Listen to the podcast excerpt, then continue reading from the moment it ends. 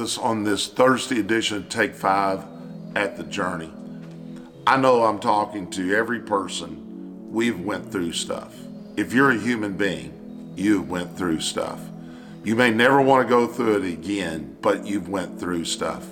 We all could say this is the toughest time ever in my life.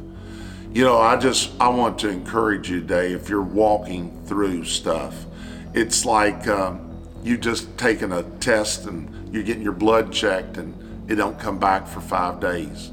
You can feel all the anxiety about that, or you know, just waiting on things or going through things that you know this is not going to be a one day journey. This is going to be a three or four month day journey. It's sometimes it's a, a year long journey. Sometimes it's even a lifelong journey that people go through.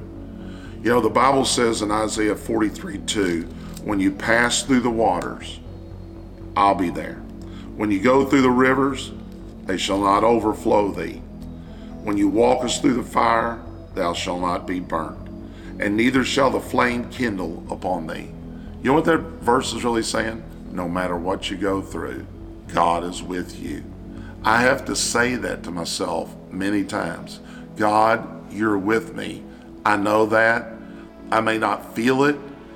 I may not experience anything, but by faith right now, I know that you're walking through this thing with me.